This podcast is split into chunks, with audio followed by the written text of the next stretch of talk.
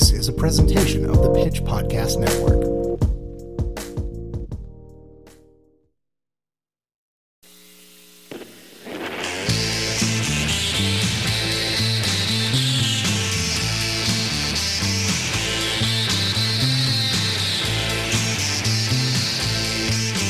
Hello, hello, hello, and welcome to the Streetwise Podcast. This is your host, Brock Wilbur. I'm the editor in chief of The Pitch, and this podcast is an extension of The Pitch. You are listening to this because it is a pitch, pitch, pitch, pitch, pitch. I like talking what, until like words stop having meaning. It's a good fun time for me. Um, speaking of people talking until things uh, lose all meaning, I am recording this right now as a break from a copy of Marry Me uh, that was sent to us. It is the new film uh, that comes out this weekend, uh, starring J Lo and Owen Wilson. And the premise of it is that J Lo is a world famous musician. Already, that's that's pretty good. Got that handled. Hard to mess that one up. Uh, who is supposed to get married to her music producer boyfriend on stage because her hit single is called Marry Me, and so she is going to have him marry me. And as she walks onto stage, she finds out he's been cheating with her assistant, and so instead she picks a random person from the audience, Owen Wilson, and marries him instead. Uh, it is just a horrifically stupid premise. Uh, it is, but it is excellent at being the exact sort of stupid, wonderful rom com that we would have gotten from those exact two same people 20, 20 years ago, two decades ago, because like this fits right in with like Maid in Manhattan and Two Weeks Notice and Someone Like You, which are all movies that I adore. So like I, as much as I hate what I'm watching right now, I feel like I'm being transported back to 2002 and for that I will not be writing it up on the website because I want to thank it. I, I, I it's it's like uh, when Marie Kondo tells you to throw out something that once meant a lot to you but now serves no purpose. You can you can thank it. You can thank it for what it gave to you, and I am preemptively thanking a movie that is not out to the public yet for what it has offered me in terms of a portal back to a time when I really enjoyed rom coms that now have all aged just horribly just horribly. Don't don't go revisit them. Um, anyway we've got a great episode of the podcast today.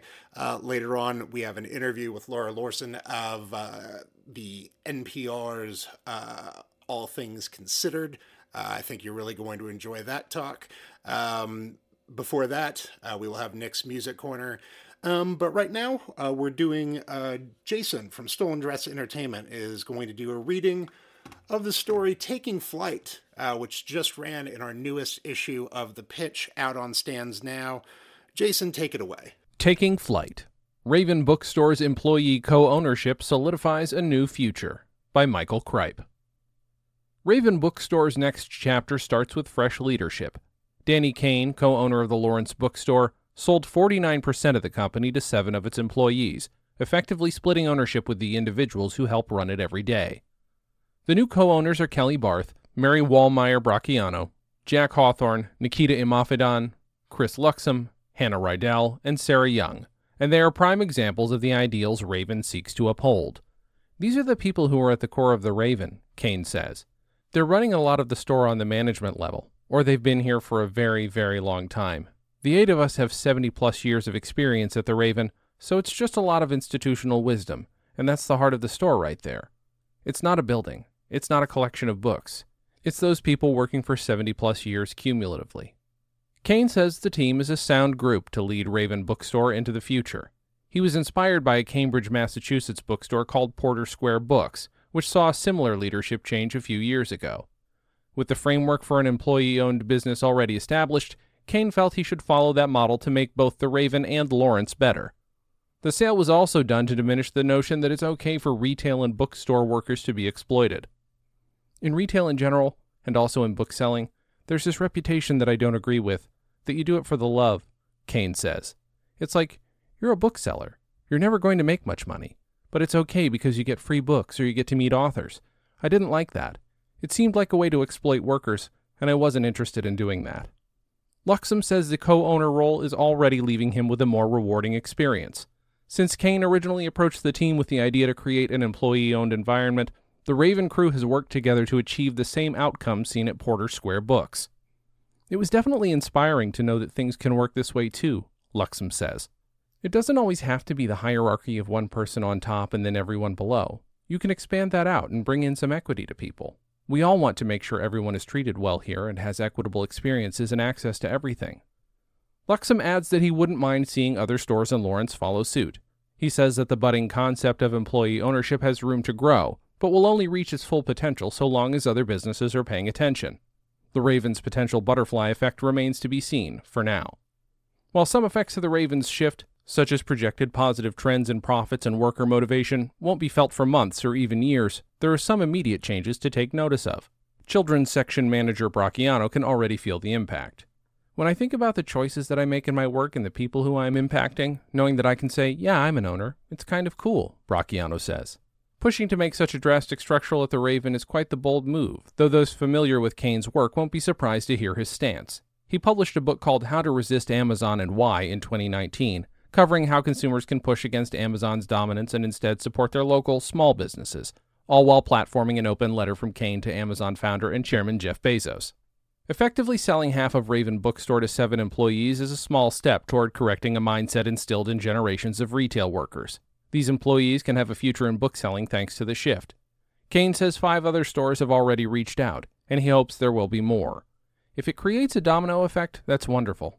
I think nationwide workers should be getting more equity in where they work, Caine says.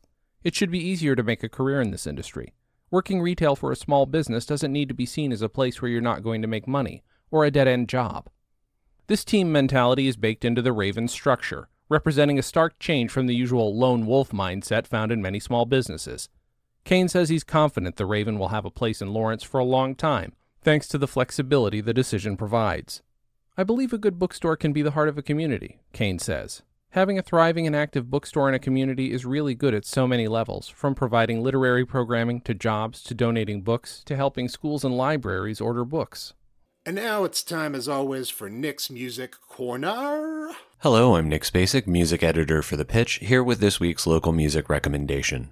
Since 2013, Taylor Russell, a producer from Kansas City, Missouri, has been making synthwave music under the aegis of the TCR. Over the last year, Russell has dropped three new albums on his Bandcamp, such as the B-Sides and Rarities collection Valley of the Droids, the Retro Synth Records album Luminous Times, and his latest, an EP entitled After Dark, released in January. Drawing equally from sci fi soundtracks and 80s electronic dance music, these cyberpunk gems work equally well as vibey background music or when in the foreground for your latest after dark chillwave dance party.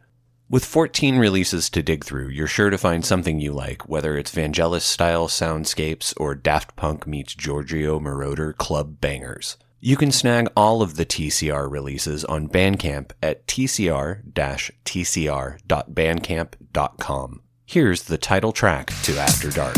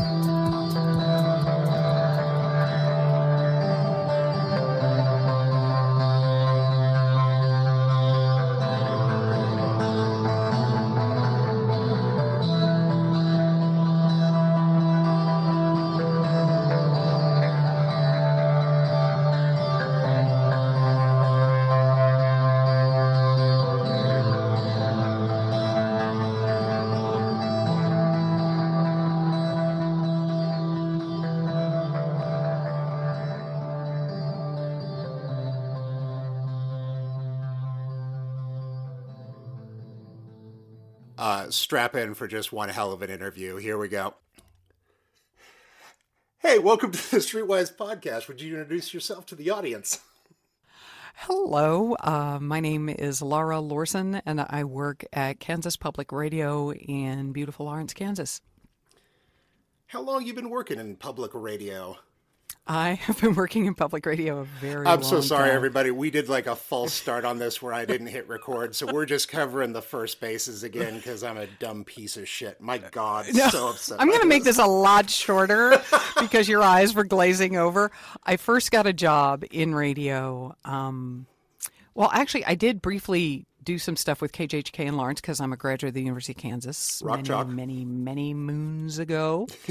And uh, but it wasn't something I thought I would do. And I was in graduate school pursuing a degree in philosophy because I wanted to teach philosophy, and I got basically hepped to a public radio job from a work study card and that was on a bulletin board somewhere. And i applied for the job and i got the job. A lot of things happened. I ended up at npr in washington.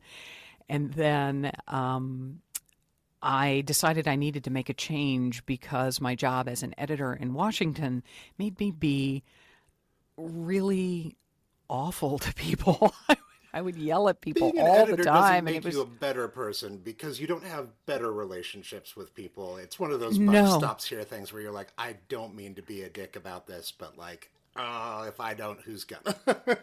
Well, and I I will tell you here's the story of of actually like this moment where I was like I have to stop doing this. And a person came to me and I was editing for All Things Considered at the time and she said I'm not going to make my deadline and I was just like, "Well, why not?" She's like, "I'm at the doctor's office." I was like, "You better be like terminal or I don't want to hear it. I mean, are you kidding me? This is like a national show. You are leading the show. What do you mean you're not going to be ready? And it turned out she was. And I thought, like, terminally ill. I could not believe I had said this thing to this person. What? What? Who does that? Who is this person? This is horrible. You need to stop this. Okay, so I started looking for a different job. You ever feel when different- like capitalism gets into your bones and you're like, oh no, I. Well, that was kind of it. And like at the moment, I was just like, "Oh, this is awful." So, you know, I apologized profusely. Not even at the time, I was just like, "This still doesn't solve my problem. of How we're going to lead the show?" Um, because you know, I guess I am an Aaron Sorkin gal. You know, like freaking out in front of the mic. I don't know. So anyway, um, I started looking for a different job within the organization, and I found a different one that wasn't quite so pressure filled. Because I was like editing all things considered, like the show, right? and it's me. You know, my name on the line. Nobody knew who I was, but I'm the background person, and it's it may not be my fault, but it's my responsibility. Like that thing, so, and that was eating me alive. And I was really young to have that job, and it was ridiculous. So anyway, I find this other job, and I did that for a while, and the show didn't really succeed that well. And then I took a job with a different show, which I hated. Hate, hate, hated. And I did a thing I had never done before and have never done since, which is just flat quit. I didn't have anything lined up. I was just like, I'm done. I'm done here. Forget it. I don't want to deal with you. And then uh, I did just various goofy jobs. And then um, back in the early days of the internet, back before you would just, you know, like point click, there was no LinkedIn, there was none of this stuff, but there was an online um, solicitation for people to apply for a job for KANU in Lawrence, Kansas. And I was like, I'm going to get that job. I applied for that job. And I applied and I got the job. And the funny part of that was um, they had actually closed the search and opened it back up again. I called, and the person who is now my boss said, literally, if you can be here in 72 hours, the job is yours. And I was like, okay. And I hung up the phone. And I went and I bought a car. and I drove to Lawrence and I got the job. Love this cross country race in order to. Well, yeah, I was in Chicago, so it wasn't like it was that far. But anyway, the point is because it was Chicago and I had always worked in public radio and all these sorts of things, I didn't have a car. I, you know, I did public transit because you can do that in Chicago. Right. And so it was like, oh, wait, I have to go somewhere with no public transit. I got to buy a car. Ah, what am I going to do? So off I went. And um, yeah, so they had this great trust in me, I guess, because I'd been working for the network for so long. They're like, "Oh yeah, you'll be able to ha- handle it." And everybody like went to a conference somewhere. It's like me with the keys. To, uh, okay, you people are nuts, but that's fine. And um, so anyway, I got the job, and that was in 2001, and uh, I have been here ever since. Um, my boyfriend, who was living all the way across the nation, was working for NPR in Washington, and he had gone to KU. And I was like, "Hey, honey, guess what? guess what, boyfriend, who I haven't seen in a while. Um, I got a job in Lawrence." He's like, well, I kind of like to live in Lawrence." And I was like, "Okay, here's what's not going to happen. We're not going to do the Lawrence like thing where you show up and then like sleep on my floor for the next 15 years, and I buy you beer every weekend, and we all just sort of wring our hands about, oh, Laura's terrible boyfriend." So he was like, "Well, I guess we could get married." So yeah, he came out here and we got married, and um he was really excited about like living in Lawrence, but he didn't know what he was going to do. And I was like, "Well, what did you do before?" He's like, "I worked at a record store." I was like, "You should go see if you can get your job back." he, he was like, "Oh, yeah, it's a good idea." So I will. So he goes to the place. It's like, "Hey, guess what? I got my job back." And I was like, "Okay, that's good." He's like, "I think I'm going to book some shows at the replay again too." I was like, "Okay, that's great." Um, if you're happy, I'm happy. I'm going to continue doing this job. And I was hosting Morning Edition at the time, so my hours were really janky. Anyway, that, that doesn't work with rock so, venue stuff. That's uh... it really doesn't. So we barely saw each other for a while, and then I want to say it was like I don't know six or seven, six or seven months, and he came in and he was just like, "I'm really bummed. They're the guys who are running the record store don't want to run the record store anymore." And I was like, "Well." That that sounds bad for Lawrence. I mean, bad for us, but in general, sounds bad for Lawrence. You should you should buy the store. You should see if you could buy them out. You should see see can you purchase the stock or whatever. I don't know anything about this. I don't do this. I studied philosophy and now I do radio. I don't know what you I don't know what you do for this. And he was like, "Oh, that's a good idea." So he talked to a bunch of people and we took out a bunch of loans and we did all this kind of stuff and we bought the store.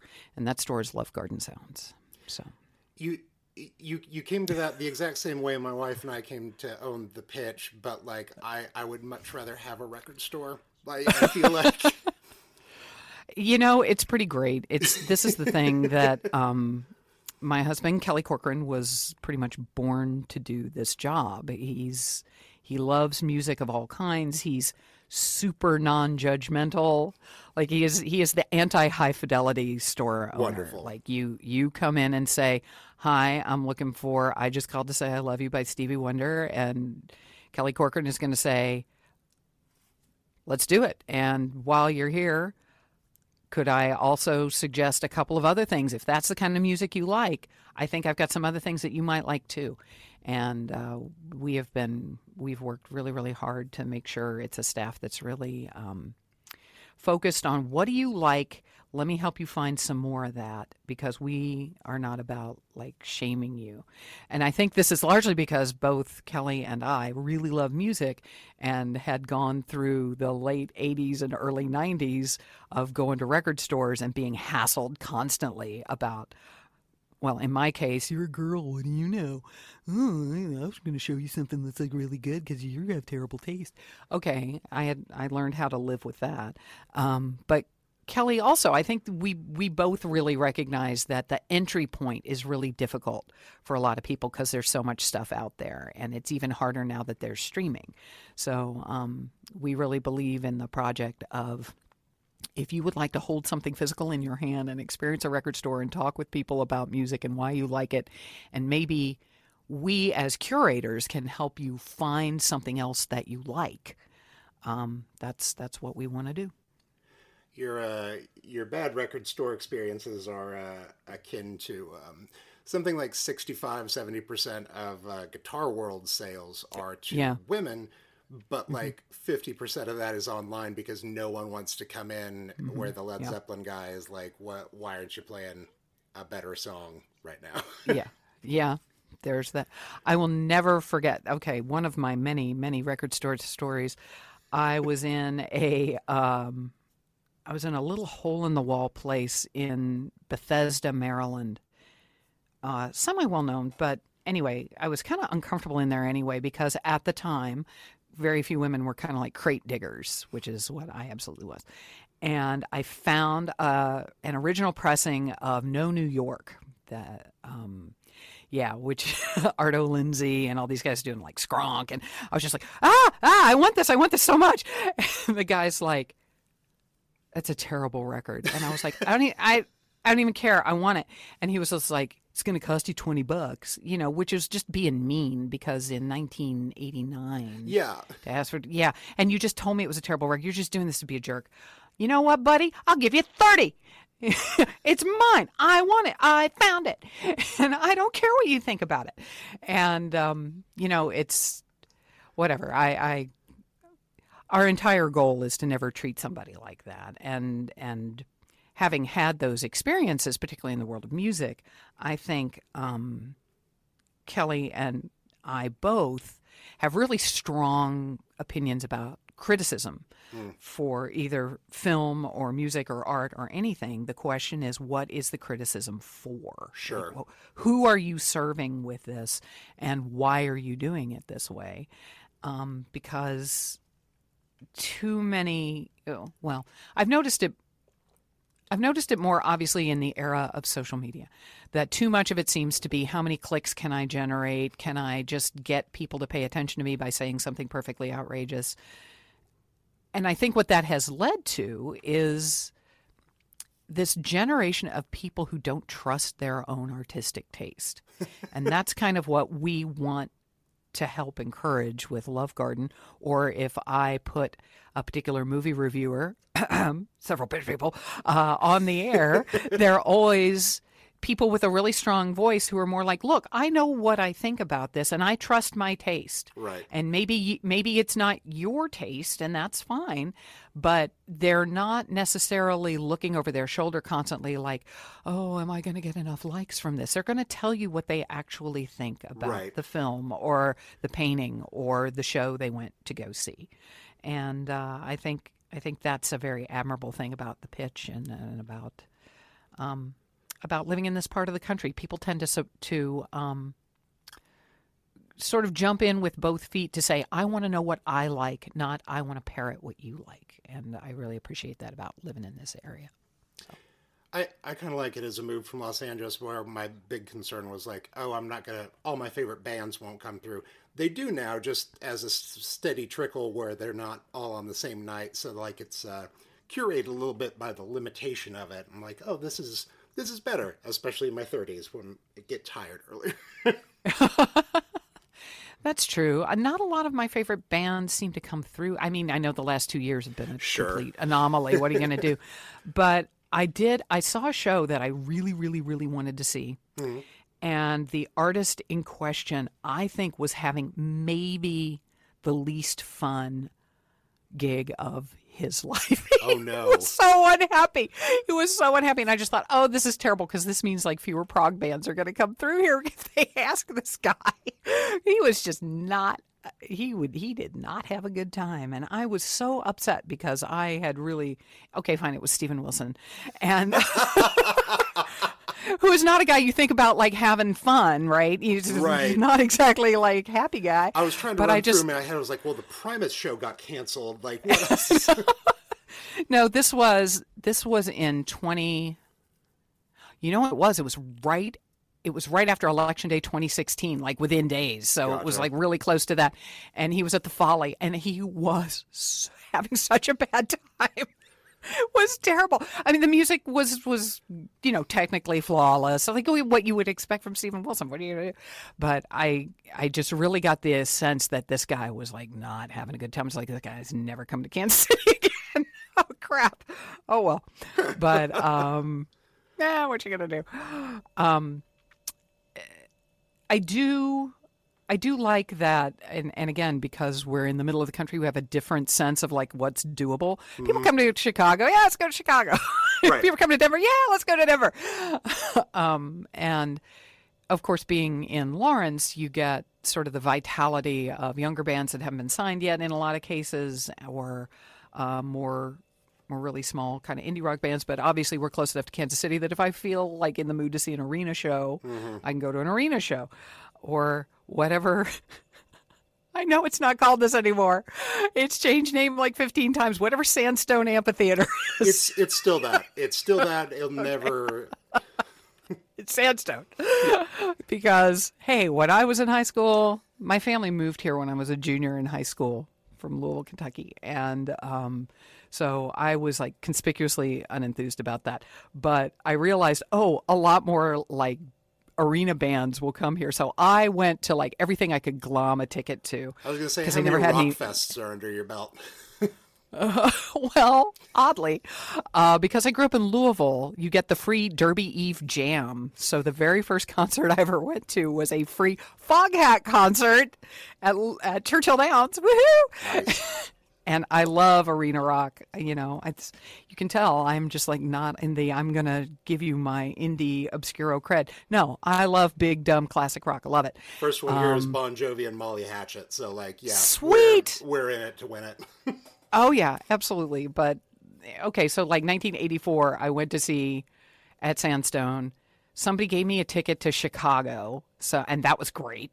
And somebody gave me a ticket to REO Speedwagon, which was amazing. They did like a 35 minute version of Roll with the Changes. I was in heaven. It was so great. These are also all bands that, in my head, no one's ever bought a ticket for. They're just gifted tickets to them because that's Yeah, the way I saw them too. Like, Yeah, know, it's I'll like see Chicago again. Sure, it's free. It's fine. Why not? well, yeah, and it's just I'm amazed by all these people who somehow don't have those connections and how they get to shows because to me price was always a huge barrier. Like I would I just I didn't grow up in a family where we had, you know, the money for me to stop on a dime and pay you know, in the 80s, 1850 to go see Phil Collins or whatever. But, you know, somehow I would invariably like win a ticket or or find a ticket or somebody would have one and and I could go. And I grew to really really love live music because there's nothing like it. Once they really figure out the acoustics of getting it in your house, but it'll never quite be right, Right. You know that I don't care how good your Sonos is, or you can have the best speakers in the world. It's still not going to sound the same. You you have to be there, and and that, you know, I'm very I I'm very ambivalent about like oh we're missing out so much on COVID. It'll be back. It's fine. But there there like a, a an age range of about four years from I want to say like 15 to 19, I want to find these kids and grab them by the shoulders and be like, "You have to go." I mean, you've been conditioned to think you don't have to go, but you have to go. Right. It's going to change your life, you know. So, because I I love audio that much, and and there's just there's just something about it. We um, I think the last really big show we went to. Oh, we went we went to see Radiohead at the Sprint Center, and um, it was fantastic. The just the acoustics were just right for that band, and the mm-hmm. people there were thrilled to be there. And there was just something about being in that group of people in that space and hearing that audio bouncing off the walls that it's it's just you can't duplicate it, and it's it's wonderful. So. One of the many great things of living living in this area, you get the really big bands, you get the really small bands, but you get the bands, and that's that's fantastic. And of course, in the last few years, you I th- and I think the pitch is really uh, largely um, responsible for it. I just feel like sort of the art house movie scene has gotten so much better, much Sure. much more stuff comes through here. I I started here in, like I said, 1984 is when I moved here. I was too young to drive, so I was sort of held hostage to parents willing to drive you, or a friend of mine could drive. And I remember going to see Stop Making Sense at the Tivoli Boy, when it first came out, and it was like, okay, I want to do this as much as I can. Not just a music movie, but that was sort of my like my gateway into um, smaller films, just Sure. like not multiplex films and whatever. And I spent so much time at the Glenwood or at the Tivoli or once I moved to Lawrence Liberty Hall, saw saw Alex Cox's Straight to Hell the night it opened in Liberty Hall. It was great. Yeah, I know. Saw um, saw Blue Velvet at Liberty Hall in its opening run and thought, okay, well, this has changed my life. Hello. You know, what are the things you can do with cinema that I wasn't aware you could do with cinema from going, you know, growing up in the 80s as a, you know, the mid 80s as a teenager? Um, you know, movies were, you know, action films and and you know, romancing stone, whatever. There's nothing wrong with them. It's just I didn't know you could do more Right. until you know I was sort of exposed to the art house theater scene of Kansas City. Well, we get the shift that each medium has gotten to have in sort of a, a, a different wave over the last two decades, three decades, when you get like the digital, and then you don't need mm-hmm. the entire camera crew. One person can film it, you can make that. That the same sort of sea change happened in video games, where in the '80s one guy would program it, and then it was five people, and then it was everyone that makes a Call of Duty. And then we came back around on the other side where one or two people could make a small indie game that actually made you feel feelings. It was like, oh, okay, like giving it back to a very small group of people allows you to do something that is a singular vision and doesn't cost a billion dollars. So, Yeah, you know, I I I genuinely feel like I missed out on sort of the shift in video games because I that was an area in which I did allow myself to be really intimidated and kind of frozen out sure. of the culture.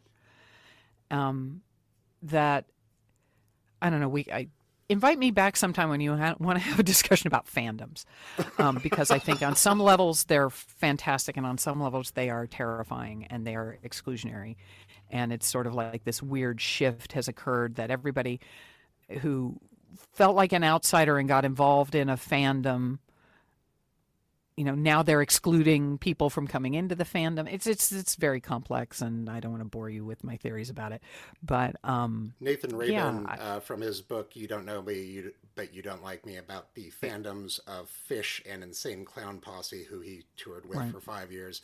Uh, read a selection from that at my wedding. So yeah, the wife and I are big into what fandoms mean about things. oh yeah yeah what you like and matters. it it does and the question is how welcoming are you i mean this sort of goes back to how we feel at love garden the idea is the doors are open and we actually do want you here whereas I don't have a lot of experience with a lot of really rabid fandoms until I was asked to do a story about fan fiction. And I found out fast.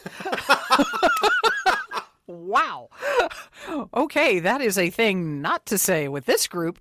I thought I was just being friendly, but apparently I have grievously insulted somebody. Oops. Okay. Well, that one it's has just so many rules that you have to accept just to be there. Like you certainly broke all of them by just mentioning it, its existence.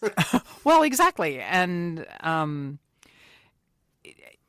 I was asked to do, I was asked to look into it because someone said, okay, Laura, we know you're like very widely read and you, you, you go all in on people who sort of create their own community. I absolutely do. Um, what can you tell me about fan fiction? I was just like, not much. And they're like, okay, well, AO3 has been entered into the Nebula Awards and we think they're going to win and we want you to do a story. And I was like, I will be terrible at doing this story. I will edit it. Okay.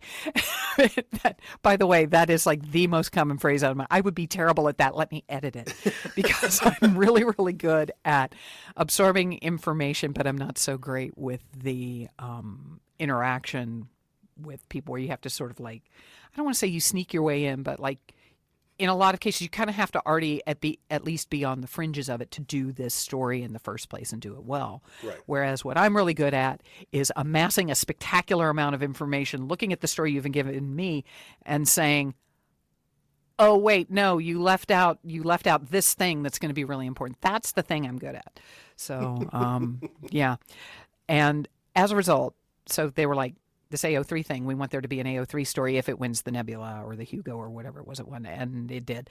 And I was like, great, I am ready to edit this story. And I learned so much. Um, it's fascinating. It's absolutely fascinating. And uh, it would absolutely kill me to get involved with it because I just know for a fact I would be breaking like every possible rule and then people would yell at me and I would hate that and I would be embarrassed that I had a, I had tried to write something for them and it was like so completely wrong and uh you know so that's that's not going to be for me but you know now now I feel like I have a working knowledge of a lot of different fandoms and maybe not so much you know a little bit in fan fiction I can tell you sort of okay, what are the really big communities? I know I know which they are and I know who people ride or die ship in each of them, and I know, you know, I, I can I can put all that together.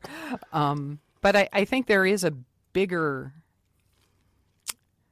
How do I even put this? There's a whole cultural shift that has to do with who do you make friends with, who do you socialize with, and social media changed it all. And I could tell that it was going to change it all when I got my very first online account. I was 14. I had an, an ARPANET account that I accessed through a Unix terminal, and I had to know Unix to be able to use. I was like talking to professors all over the country. It was ridiculous. I used a VAX. Yeah. How and often do I you quote could, the line from Jurassic Park about it's a Unix environment? Was that you as a kid? you were you were Ellie. I absolutely was, Wonderful. and um, I was I was hardcore VAX user, and um, got on the WELL. I was one of the younger people on the WELL. That was kind of insane, but like I could see the possibility there. Like this is going to change everything, and then when they figured out a way to. And and I was thinking that just when you were like typing things in, you know, in a computer language to have conversations with people. Once it was like you know, I can remember thinking when they get the graphics up and running, this is going to be a big deal. I really hope AOL knows what they're doing. CompuServe, you know, like if, you guys can figure out the load times and if we can speed it up, oh my gosh, this is going to be amazing. And then, of course, my older friends you know, came to me like, it's really great that you were so excited about this at the age of 17, Laura, but I'm here to tell you right now there is a killer app and it will exist and it will drive this industry and it is pornography. And I was like, who would do that? like, oh, my Yeah, poor sweet summer everyone. child. like, exactly. I interacted Um, with I was just like- last week who has a Prodigy email account still, and I was like, "How? You, are you the last person there?" Is that even possible? Yeah, I don't know. Yeah, dude, shut out the lights when you leave. Please unplug the server. But don't unplug it. We're using it for crypto mining. Yeah, okay. If CompuServe could come back as a crypto community, sure, why not? Like, yeah, could happen. I'm Could not saying it couldn't, but I I am fascinated by sort of the the swing in sort of like what was cool then versus what is cool now. Like the dynamic has entirely changed. Sure. That the people that I was drawn to be friends with when I was a teenager, um, you know, this was largely based on exclusion. I was never going to be a jock. I was never going to be beautiful. I was never going to be rich. I was never going to be any of these things. So I'm going to hang out with these other people. And now, but like, I don't think people realize now how much in 83, 84, 85, in that type, you know, time frame, like the, the thing you see in the movies about the jocks and whatever, they were the popular people. They weren't the evil guys. They were like the popular people, right? and I knew they didn't want anything to do with me, but you know, I'm just saying that has all changed now because now it's sort of the archetype. Those archetypes are there, right? And um, I don't know. It's just it's very very different now, and I think social media has had a lot to do with it. You can meet a lot more people who are interested in the super focused thing that you are interested in. for, and, for and better or worse. I was going to say there are a lot of ways that's great, and there are a lot of ways that's kind of scary. I mean, I'm going to continue broadcasting rather than narrowcasting because I think I have something to offer the world with that. Mm-hmm. Like, I just don't think radio's going away. No. Like people are just, I, you know, come come the grid meltdown, you can still use a crystal radio, I guess. I might not be able to broadcast, but like the point is, um, I think narrowcasting has caused some problems as we see, you know, people getting in trouble with, you know, streaming and all of these sorts of things. I I think. It, I think we do lose something when it's like, look, the only thing I listen to is trap music made by 18 year old, you know, people from Atlanta. That's all I listen to. It's my only thing. Okay, well, I think we have a lot fewer people with the sort of like breadth and depth, and that's why we're always going to need critics and curators, you know, because Uh-huh. there's a lot out there that you've maybe never seen because we're all too busy. We're all overworked. We're all exhausted. We're stressed out from the pandemic. Am I really going to invest hours upon hours to learn about this whole new genre of music? And, you know, doing a deep dive into this other stuff. At a certain point, you're just tired and you want to listen to the thing you know you want to listen to. Okay, that makes the job of the critic even harder. This, But we this is like that shift from when television has three channels, and so everyone saw every Yeah. show because it was a cultural moment everyone shared. To the point now where I'm like trying desperately to convince a friend to get Peacock Plus because there are a couple of Right. shows I think they'll love on it, but then the entirety of that part of the medium can just go away once they've got the reboot of Saved by the Bell. It's you can stop. I'll just say I feel I really like pop culture Mm-hmm. and I think I have a decent enough grasp of it to get by online and stuff like I can have conversations about it. But your there's Twitter's wonderful. Oh, thank you. Always enjoy seeing you there. Oh, thanks. Same with you. And I, there are so many things, and I, I, I keep a really tightly curated timeline on Twitter um, because I believe that the form lends itself really well to people who are good writers, who are good editors, and who are comedians because they understand economy of language. okay? and that's why they're good at Twitter, right? Because it's short, it's comparatively short. Um, and that means I follow a lot of people who write for magazines and critics and all this sorts of these these are my friends. These are the people I hang out with. These is the people I talk with if I'm if I'm online. And they're always like oh Laura you've got to see this entire series. And I'm just like I do not have it in me. I'm sorry.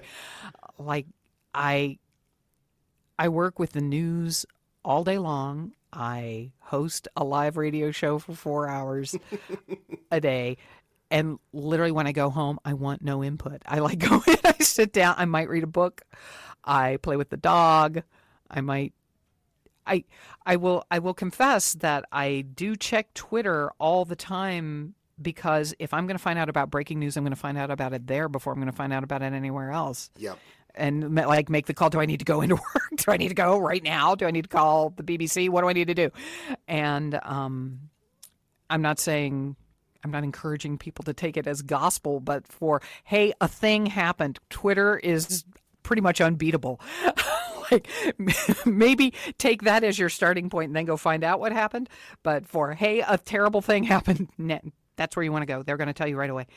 And um, as a result, I- I'm working my way around to a lot of things, but it's just it's really slow because I have to convince myself that I want to invest the time and energy. Because in and in so many cases, it's like I do not want to commit to this and have them like cancel after a season. Like I don't want to get invested in these characters and then it's like done because we didn't put enough money into it. and Nobody's watching it, and invariably the stuff I like. mm, Right. um, we don't have HBO. We we are we are a cableless family, though we do subscribe to various things. You know, like Sling. I okay, you follow me on Twitter, so you know I like cricket. So we have Sling. We have a Sling thing, so I can watch like cricket from the West Indies at two in the morning. Okay, whatever. Um, so we we can access certain things but we don't subscribe to every service and we're totally cool with that because kelly listens to a lot of records and i read a lot of books. And i did fi- we actually do have peacock which we got so we could watch eurovision because i'm Sure. that kind of nerd. And um oh we have hulu. I did finally get around to watching only murders in the building Great show. and I liked it. I, I thought it was good, and I was glad about it. well, but of it's course we like did. all it was these about people who are podcast people. Yeah. uh, Of our, our folks. our peeps, yeah. Um, but like I understand, I get the Succession is amazing and wonderful, and I'm not going to pay for HBO Max to find out about it. I'll wait. I'll wait.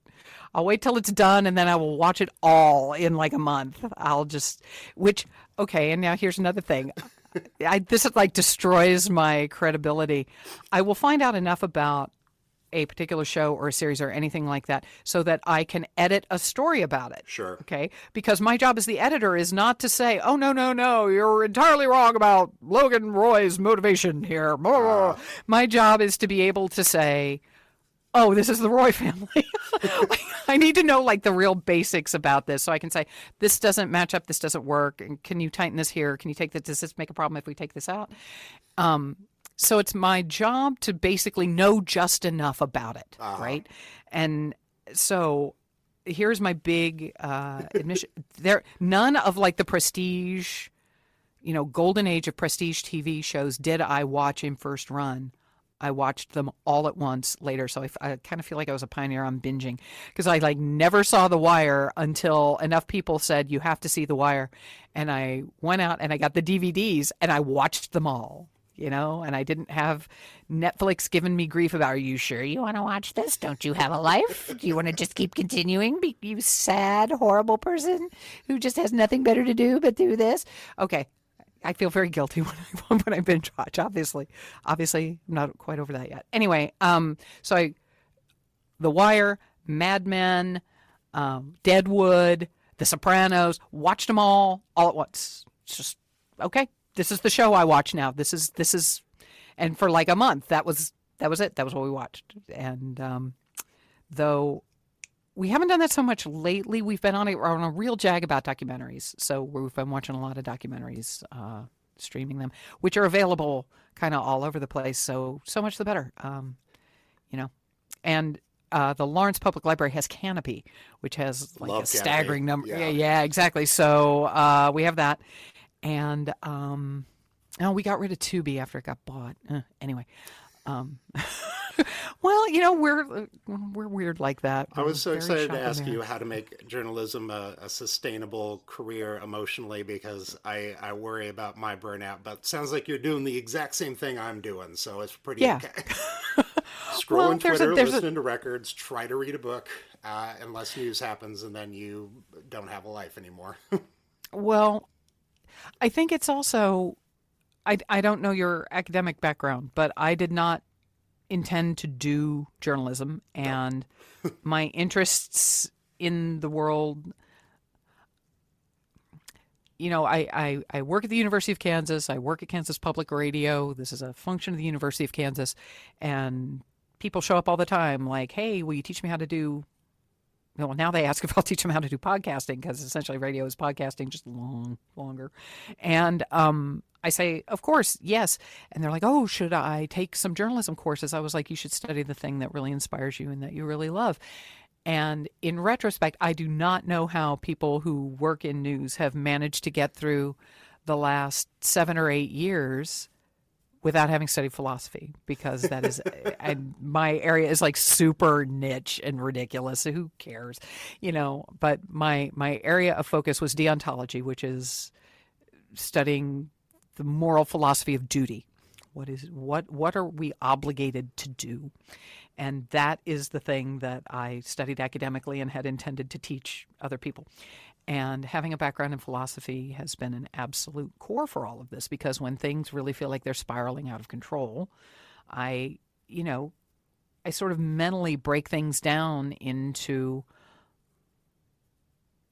you know, questions of moral philosophy, which, Right. you know, the news writ large can be. And I, I can sort of see it through that filter. And I think, I think we, obviously, I think we need more philosophers in the world, or at least people who are aware that it exists. And Sure. let's talk about ethics.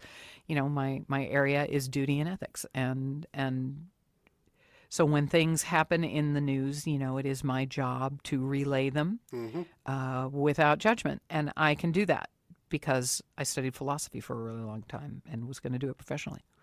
Thank God I didn't, because you know the the academy's in a in a spot right now, and I'm not.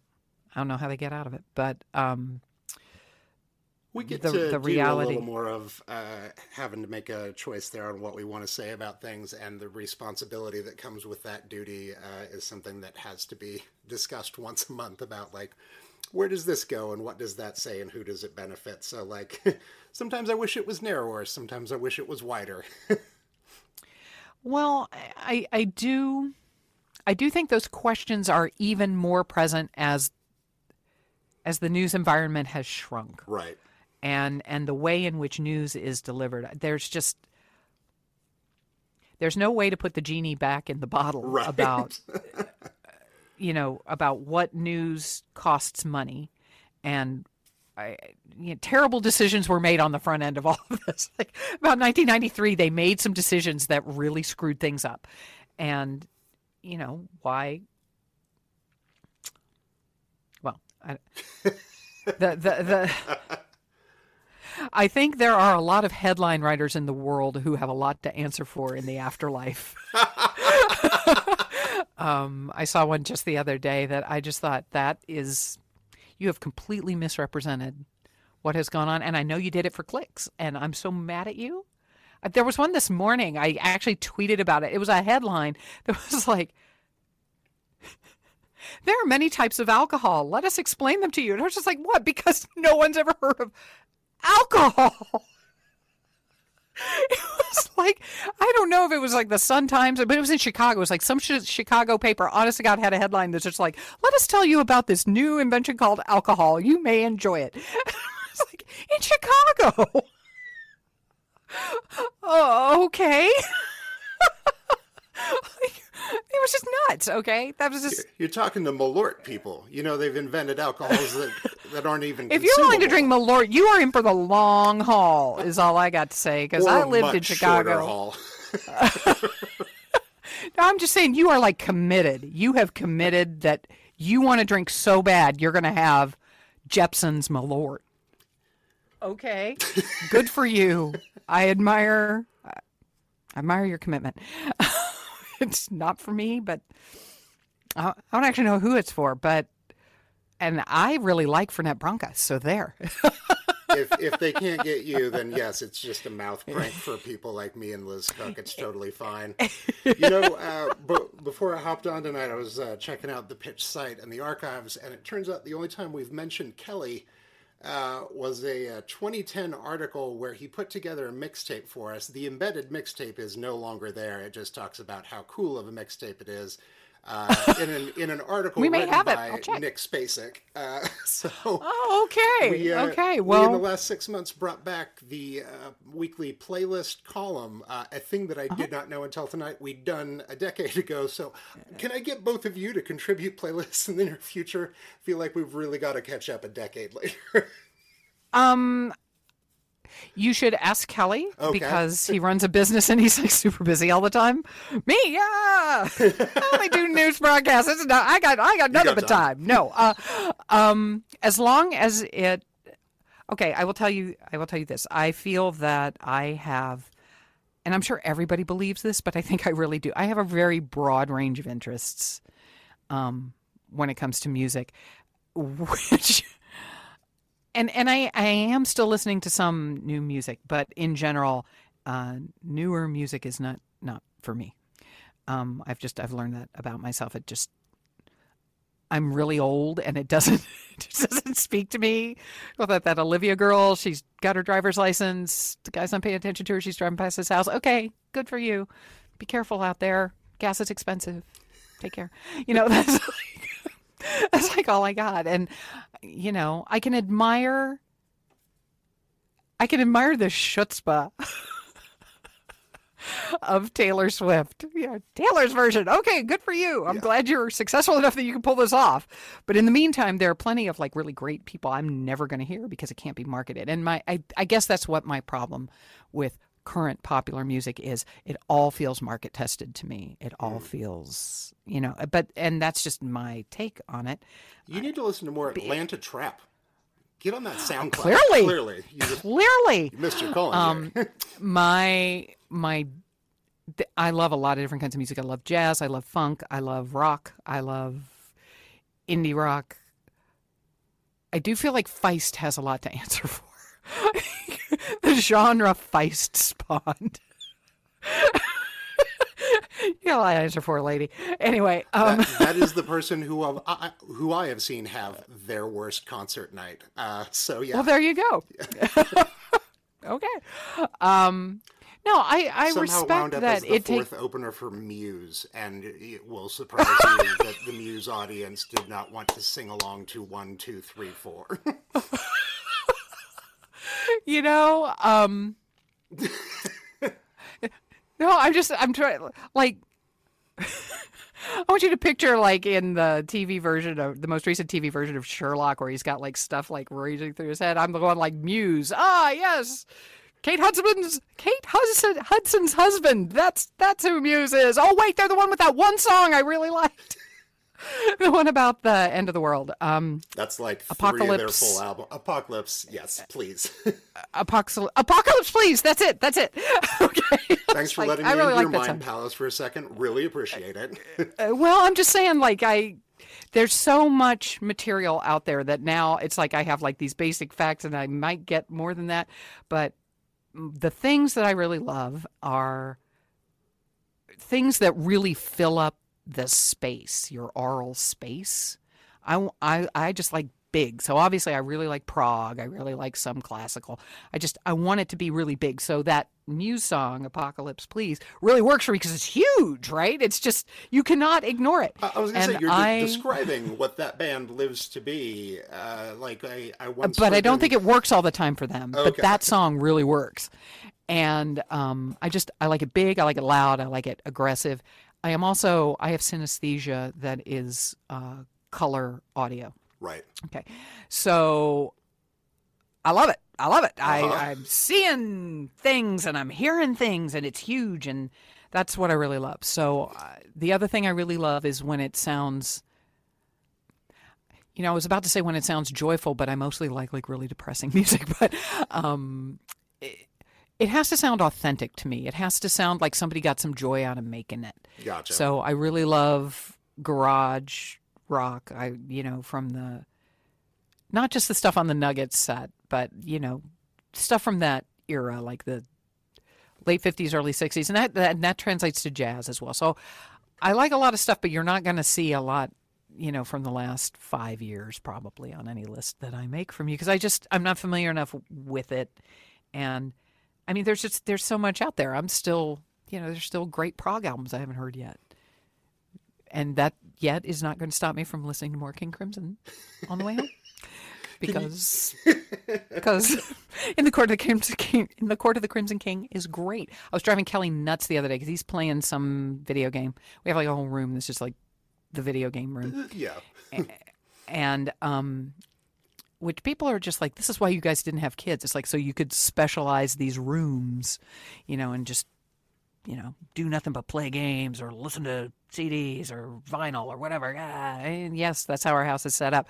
So I'm in the book reading room and Kelly's in the video game playing room, and there's, it's it's some sort of war arrangement. I don't even know what it's called. Anyway, um, because I know so little about these games, um, it's not Call of Duty Uh, and it's not it's not like a first person shooter. He likes he likes ones that are like a puzzle okay. or like that involve logic leaps and construction of worlds. Sure. he was really into like this i forget what it was called like failsafe fallout something like that. He was like really into that for a while.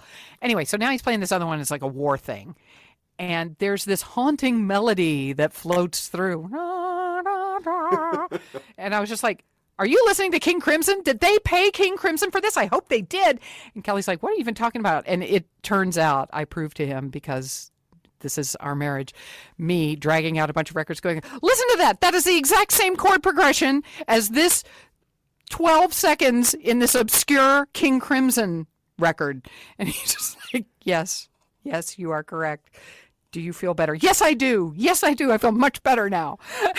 There's And I've gotten that off my chest. No greater feeling in the world than being technically correct. The best kind of correct, as we all know. Well, yeah. So anyway, uh, he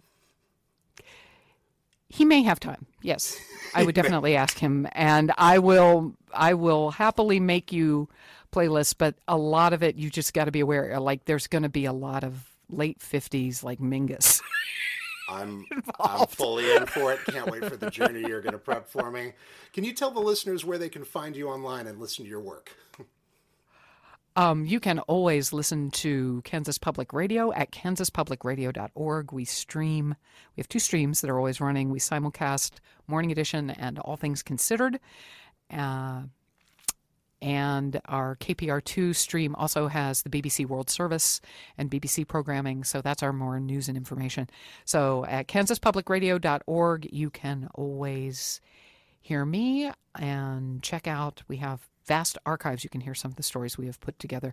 But on, uh, I strongly encourage you to, if you have not experienced public radio before, um, give it a try. I, I think you'll like it. We work really hard to to just give you the information and and you know let you figure it out from there.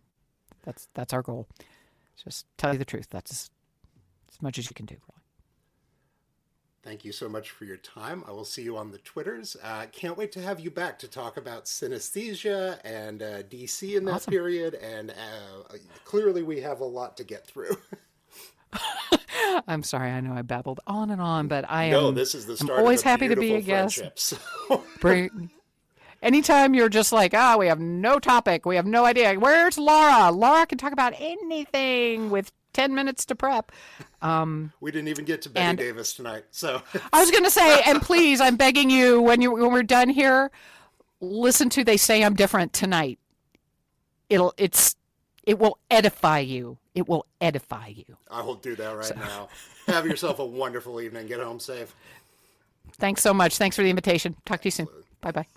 And that was the Streetwise podcast. Thank you guys so much for listening today. Thank you for always tuning in. Um, really appreciate everything that y'all have been saying on social media lately. Uh, it's been a very supportive time. Everyone's uh, had really great things to say about our latest issue, which I've appreciated. We are heading into deadline on our next one. Uh, a lot of great stories we cannot wait to share with you. Uh, check out the great work that people are doing at thepitchkc.com each and every day of the week. Um, thank you for listening to this show. Be cool to each other out there. Take care of yourselves here in the winter. Um, pitch in and we'll make it through. Bye, bye, bye.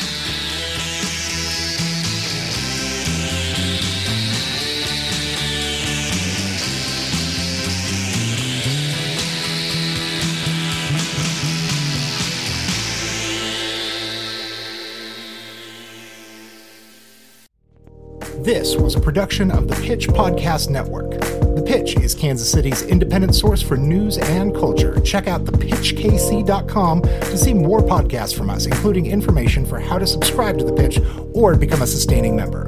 Story ideas or feedback? Write to tips at thepitchkc.com. Pitch in and we'll make it through.